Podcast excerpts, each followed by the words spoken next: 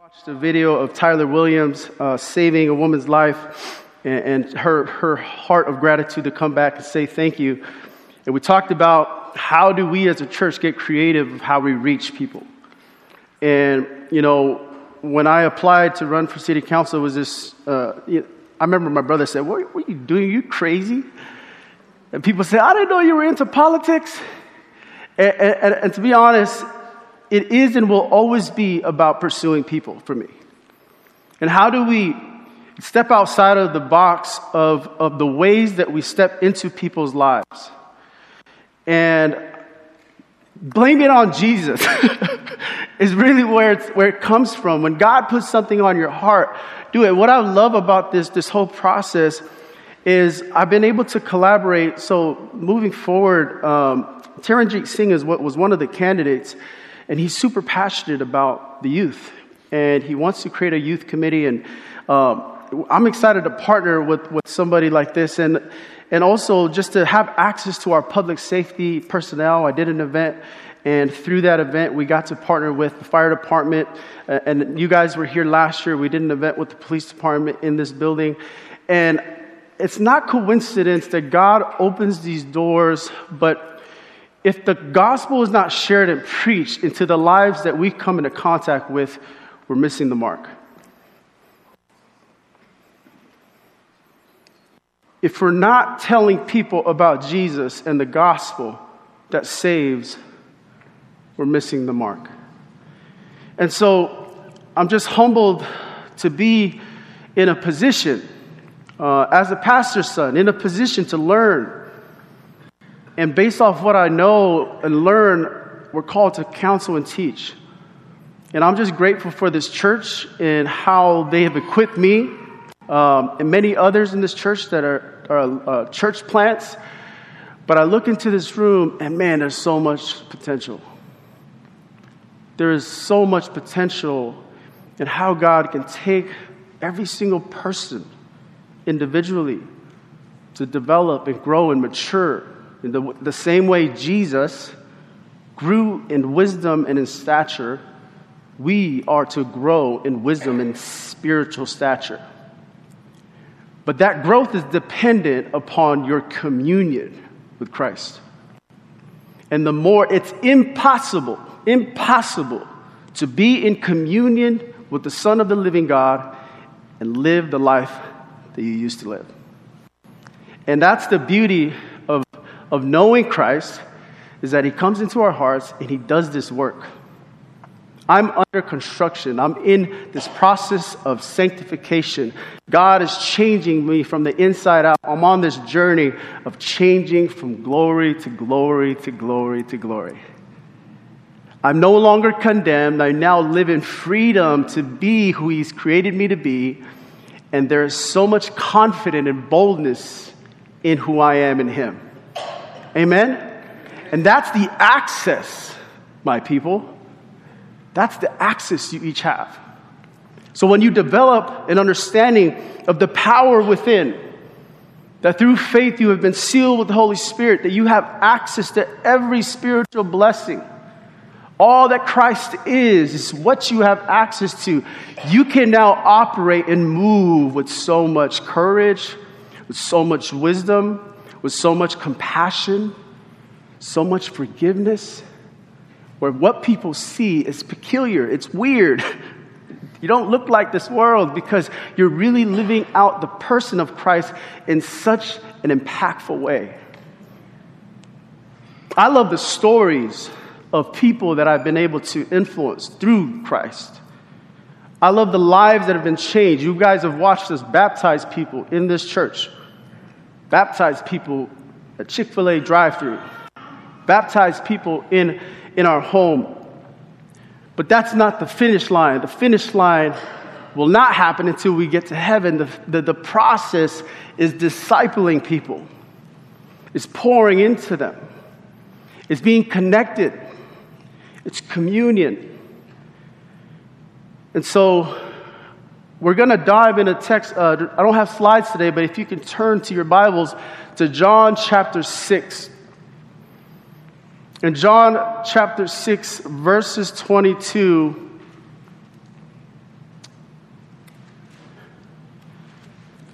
Verses 22 to 40. But before we, we, we dive into the text, just to recap last week, the heart of worship is to, to really understand that we're not just meant to, to know God and, and grow in this wisdom and knowledge, but our, our worship should mature as well. And, and, and there's, there's, there's a process of transformation that as you're changing, your reverence and, and, and adornment of, of God is, is growing with that. Like it's impossible just to be in complacency with like, oh man, I love Jesus, what he's done. What I've learned is like, man, there's these aha moments in scripture. When you read the scriptures and the text that speak to you, you start to like have these moments of like, I can't believe what I'm reading. I can't believe the love that's been lavished on me. And so you, we talked about the old covenant and the new. To, to really appreciate the new covenant and the new way, you have to go back to where you come from. You have to go back to the Old Testament to, to study and to see the vigorous and tedious cycle when you sinned, the work and effort it took for you to be made right with God. We never experienced this. But in order you, for you to appreciate the cross, you have to immerse yourselves to understand your history. Understand the history of the people of God. And the more you look at this process, the process of condemnation, the process of death, the more you'll look at what Jesus has done and just appreciate it. My dad was, would sing this song, Every Day with Jesus is Sweeter Than the Day Before. And as a kid, you just heard the song and just would sing it. But as you know Jesus, yes, every single day is sweeter. Because every single day, God is showing me revelations. God is showing me the importance of loving my neighbor as myself. And as I'm loving these people, there's no lid to what God wants to show us because as long as there's living people around us, God is going to show us something new. And I've been appreciating what God is, is doing. And so, before we dive into the text, you have to understand there's this tool that I used to work at a sheet metal shop. My mother in law owns a sheet metal shop in Union City. And there's a caliper. Some of you guys might know what a caliper is um, to measure the thickness of metal uh, I had a digital caliper, and sometimes if the caliper gets kind of dirty, you got to clean it out, um, wipe it down, and then you, you close it and then re- reset. It goes back to zero, which gives you an accurate measurement. Does that make sense? And so, when I think about church and when I think about why we come here, is because we come to worship Jesus, but who Jesus is, is truth.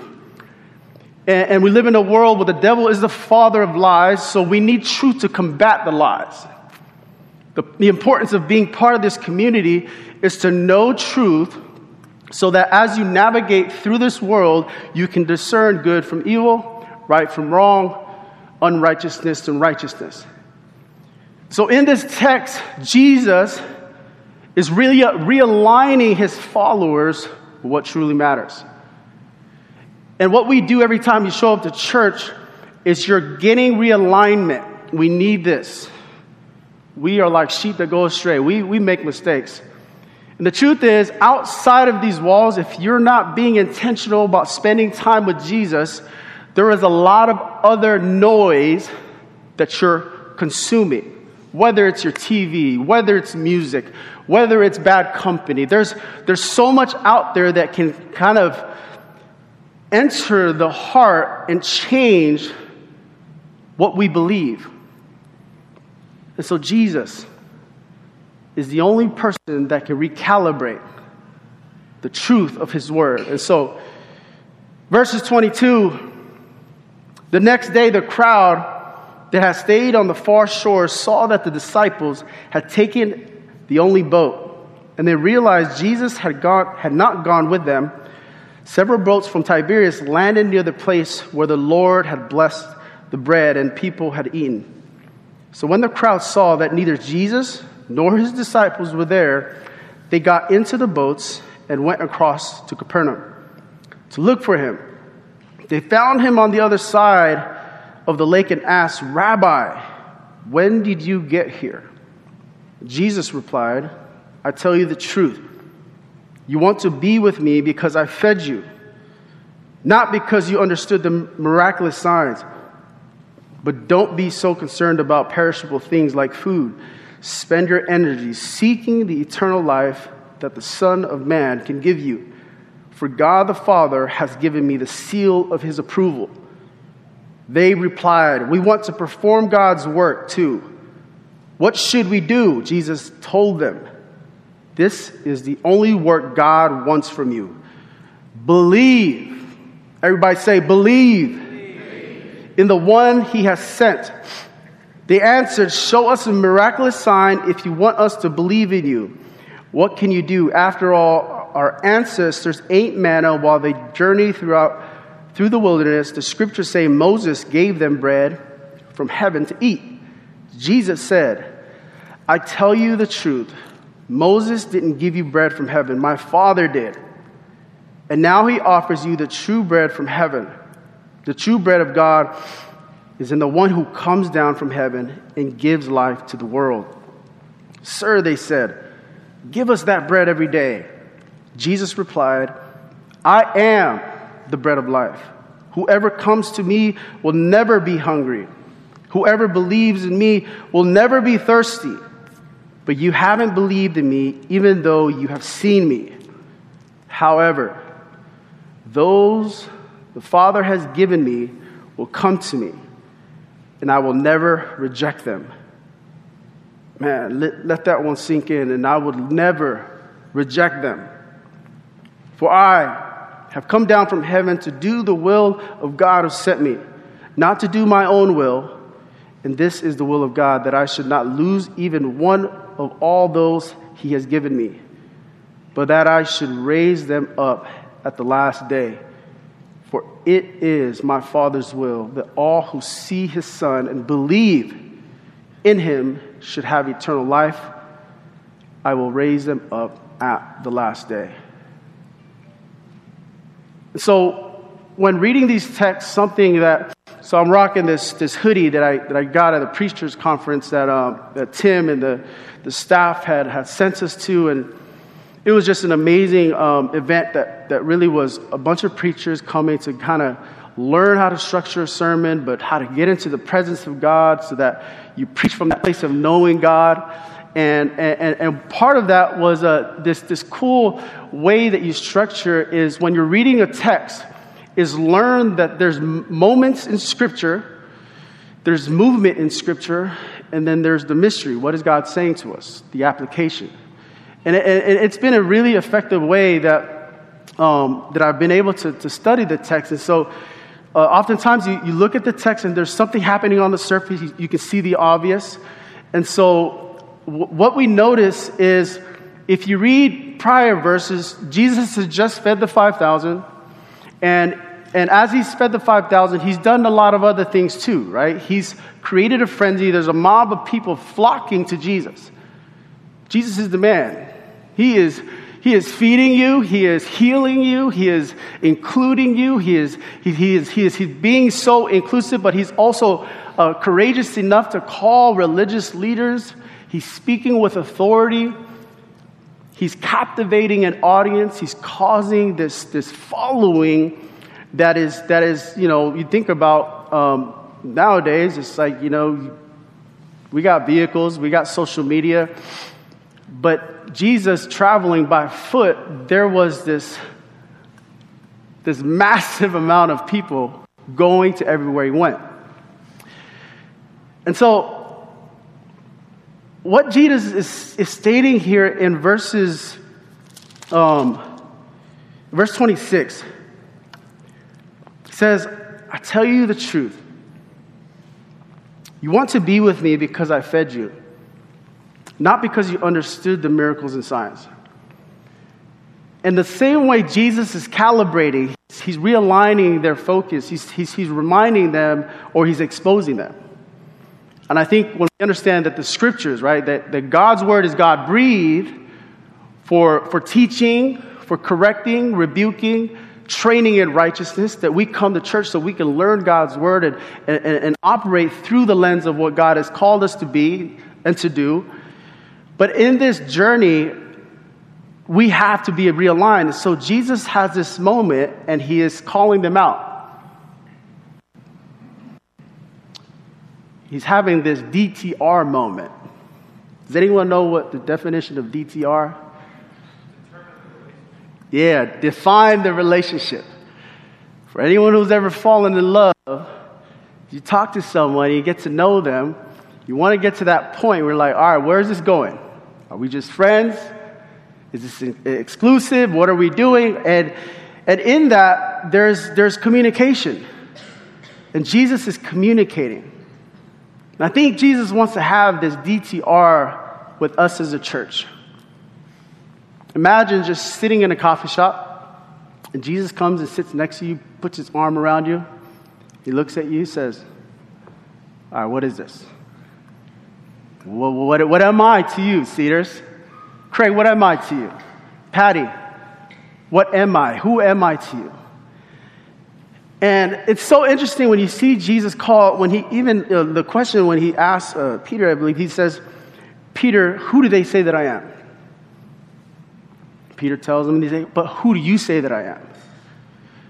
Our view of Jesus needs to be right. And I think that when we are building a strong relationship and we understand, understand true communion with Christ, it's a pursuit and intimacy with Christ. Draw close to me, and I'll draw close to you. Just like any relationship. My wife and I, uh, we actually have a date night tonight, right, babe? Yeah. So, so not only that, I have my kids, right? My, my daughters and I, uh, we just started planning date nights with my kids. And, and this is a way for us to really establish a strong relationship as a father raising girls, as a husband who has a wife. We need to build on top of these dates and learn more about each other, pursuing each other. The intimacy is, there's no lid to the in- intimacy. The lid to the intimacy is your disconnect. When we disconnect from Christ, we miss out on what God wants to say. And when we have the right view of who Christ is, if He is the way, truth, and the life, then are we treating Him like such? Do we treat Jesus as the way? Because throughout our week, before we come back to church, there's a lot of other ways. There's a lot of distractions. And I believe that when we can find that, that real sweet spot of being intimate with Christ and developing this relationship and developing, developing not only a strong prayer life, but a, a, a life in the Word, because we trust that the Word of God is, is something that we deposit into the Spirit. Through faith, you've been sealed with what? Holy Spirit. The Spirit is who you've been created to be, right? Created in the image of God. So God deposits His Spirit into your heart that now you operate in the soul. So the Spirit is deposited in the soul. Your soul is your will, your desires, your emotions. So to worship God in spirit and truth, now you yield to the Spirit based off the truth that you deposit. That now change your, your perspective. It changes the way you think, the way you love, the way you operate. That has an effect on the physical spirit, soul, body.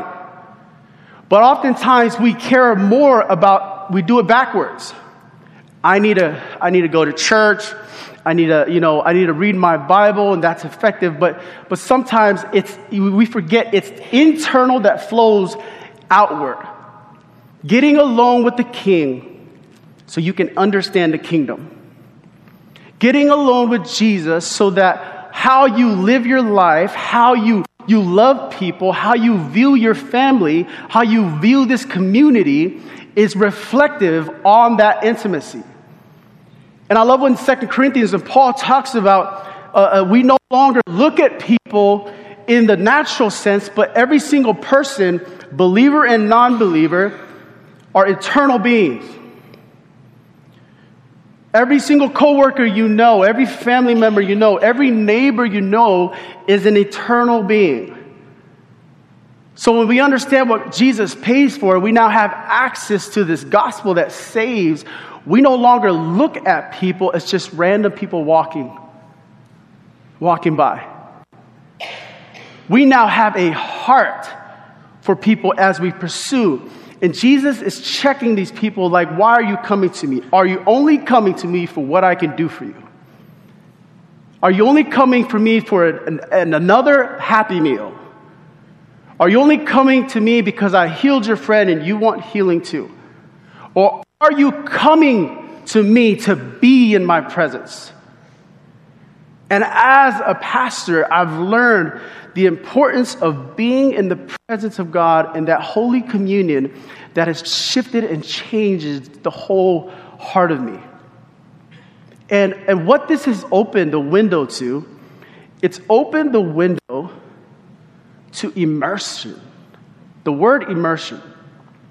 I remember uh, I was on a, a forum, and, and, all the other candidates were talking about uh, what would you do about the homeless issue.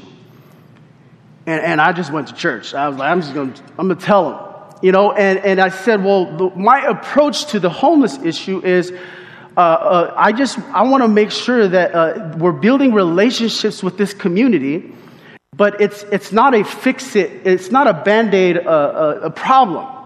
It's a relational issue.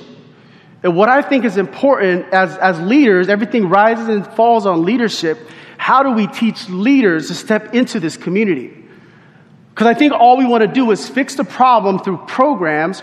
But if I can teach a people to immerse yourself into communion, community, what happens is that you care more for the people. But what I've learned, what I've learned is that I find out, found out that I actually needed the help more than I thought they needed. Does this make sense? Because here I thought that I was going to do them a favor, but God was changing my heart as I showed up for people consistently.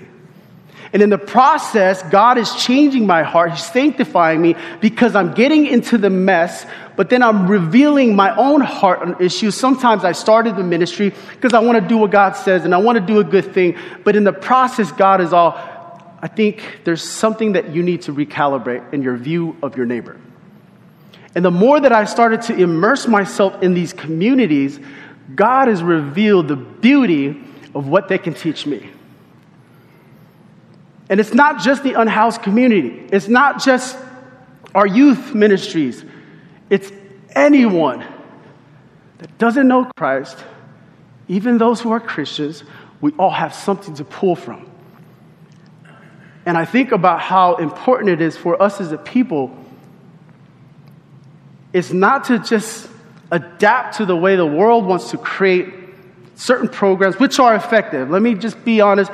We need programs, we need these nonprofits to, to work together.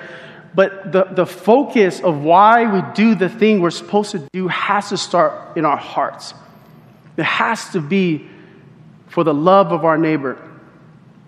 And not just to do something for the sake of doing something good, but knowing that God is not wishing that, willing that any should perish. So, how do we pursue our neighbors? In verses 28, they replied with, We want to perform God's work too. What should we do? Jesus told them, This is the only work God wants from you. Believe in the one he sent. I think there's like a singular command that carries a boatload of blessing. There's a singular believe in Jesus that carries the blessing of in that belief, Jesus takes you on this journey in this relationship. And, and there's, this, there's this book I'm reading, um, uh, I think it's, a, forget the name of it, but it's not in scripture, but it's this illustration that Jesus is, you know, I'm looking at a pile of just manure. And in the book, it says Jesus puts his arm around me and he says, It's a lot of crap, huh? Talking about my sin. And he says, Well, let's go clean it together. See, when you come to Jesus, there's no condemnation, and oftentimes we tie our baggage, we tie our sin, and Jesus, what he does when he steps into communion with us, he says, Let's go work these things out. Uh, well, you are saved for your past, present, and future sins, but there is this work that I want to do in and through you as you, as, as you deal with these things. And what I've learned in relationship with Jesus is there's a lot of things that I didn't get last year that He is working on me this year. And the more I'm connected to Him, those things, it, it's a process, right? You, like we are not perfect, but we know the one who is. So, what happens as you are in communion with Christ? He develops this relationship that sanctifies us and changes us. And this process is so beautiful. And when you know that every day with Jesus sweeter than the day before because there is something real happening in our hearts. There's something real that's changing the way we see the world, changing the way we raise our children. It's changing how we serve in our church. It's changing everything. Every part of us is meant to be changed and shifted, recalibrated. And Jesus is the only way that can, only one that can do this. In 26 27, Jesus replied, I tell you the truth. Um, uh, uh, verse 35, sorry. I am the bread of life. Whoever comes to me will never be hungry. Whoever believes in me will never be thirsty. This is not what they wanted to hear. Their appetites were fixated on what Jesus has already done for them. And the truth that I've been able to know is that God is always trying to do something in me. And when I care more about just what who he is and the person he is, God literally takes me on this road to discovery. And it's it's a journey. And I think that when we can find value in who Christ is, the value of something is determined by the price that was paid. And if it took the sacrifice of Son of the living God, the payment, that payment, to determine my value, our value, then how would we, how do you really see yourself? How do we see ourselves? And Christ, who is the most valuable thing, that the means of my uh, clemency, the means of my being saved, took his death then we're probably worth more than we think. Amen? Know your worth. And when you understand your worth is found in Christ, then the way that we live our lives is reflective on knowing. And I tell my kids often how, as we grow and I teach them and model for them what being a Christian looks like, it's very important for me to live it out. I can just say Christian things, I can just teach them, read them the Bible, but my most effective way to do this is by how I live my life. Jesus says, I tell you the truth. Moses didn't give you bread from heaven, my Father did. This is a misunderstanding of Scripture. They're saying Moses gave them bread from heaven, and Jesus is saying, No, my Father did. And so sometimes when we come to church, we need to understand the, the importance of the truth. I said this earlier. We need to get the truth in us. We need to discipline ourselves to make sure that every single day we're doing the hard work. And this, my, my buddy Jaron said this, and this has cut me to the core. He says, It's crazy that we have access to Jesus, and it's crazy what happens when we really trust Him the transformation that happens in my life. It's crazy. He also says, but it's simple. It's actually, you just, it's like one plus one is two. Abide in me, you bear fruit. Connect with Jesus, and you'll bear the fruit of what he paid for. It's like really easy. It's so easy, a child can do it. That childlike faith, faith of a mustard seed, God grants you a spirit. It's, it's simple, but it's hard in the fact that there's discipline. It's crazy simple, but hard. And that's where the, the, the, rubber meets the road. This is where we, we get to recalibrate, realign our hearts and know that this is a fight. We wrestle not against flesh and blood, but against principalities. So when we understand the fight, we understand the things that are, that are at stake, but we understand the fight, we'll be really intentional on how we build a strong faith. Your maturity doesn't happen on accident, it happens on purpose. I, I love uh, David came to Bible study, and I don't think you realize like what you said when you came, and, and you know, it was like three weeks ago or a month ago. I said, What brought you to the, the Bible study? He was like, Well, yeah, your sermons, they kind of like, they kind of hit me to the core. And that's the beauty of like God's word when spoken, right? It, it causes this work in us that convicts us. And, and it's so empowering to see how, how faithful you are to come into the fold and grow. And what I love is how you, what you've added to Bible study and how you've been able to articulate the wisdom. But that happened because you surrendered and you knew that you needed, you wanted to grow in your faith. And so this is the journey that we get to, to journey along, every single person. And especially as for me, Laura, Esteban, Tim, all of us as pastors, we have to do better. We have to do better on how we shepherd this flock to make sure that everybody is growing. But that growth is dependent upon your communion with Christ. Fall in love. Who remembers that first date? Come on, y'all. Like, this, the silence is like, ah, who remembers that first date, that feeling of butterflies? You remember that, Gary? Like, oh, you hang up. No, you hang up.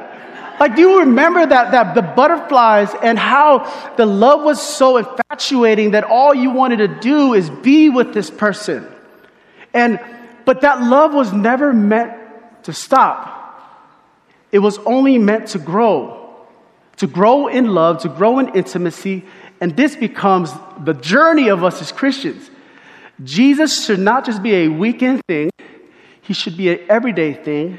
But the manifest, manifestation of his very personhood is now in us, where we walk into this community and people say, That dude is different That woman is different. She talks different. She loves different. She's crazy in the way she cares for people. And this is how Jesus is trying to help these people know it's not about what I can do for you, because that's a, that's a byproduct of being with me. Just be with me. I will provide, I will help you, but just be with me. Experience my presence so that you can experience the whole purpose of why I came. It's relationship, it's intimacy. And so I, I want to close with this because when you talk about recalibration, let's continue to do this. I think Tim is preaching next week, but it's how do we move from understanding the old covenant and understanding the new way, and then how we move from, from this heart of worship to really understand that I need to have Jesus in the right view so that I, I can live out the life that He intended for me. And so, how we do this as we partake in communion, it's how do we know that we are people of God?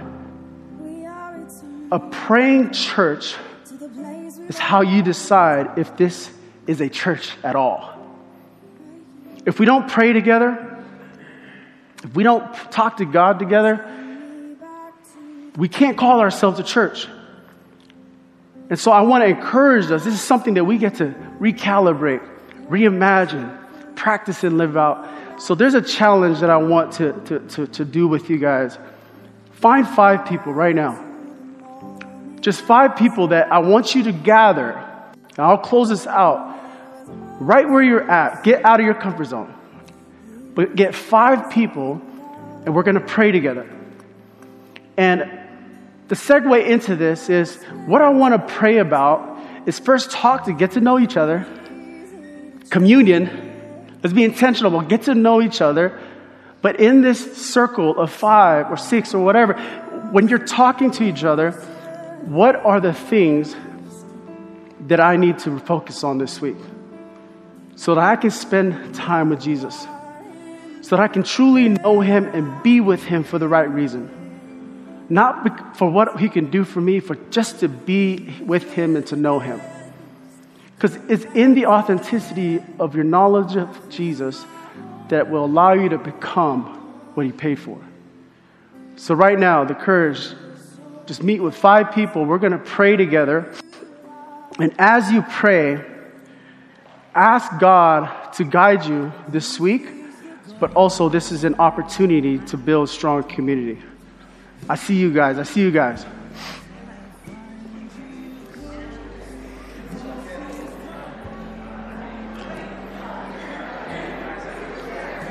Prayer, prayer, prayer. Yes, yes.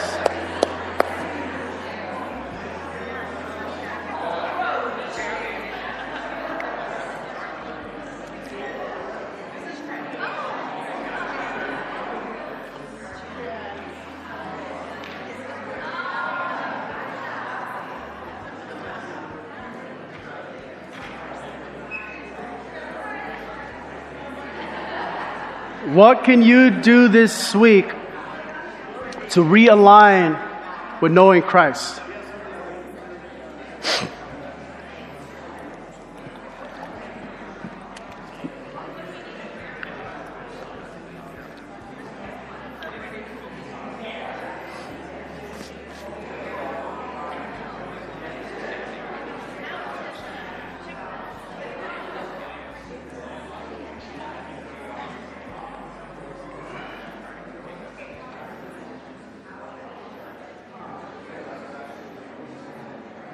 Praise God, praise God, praise God.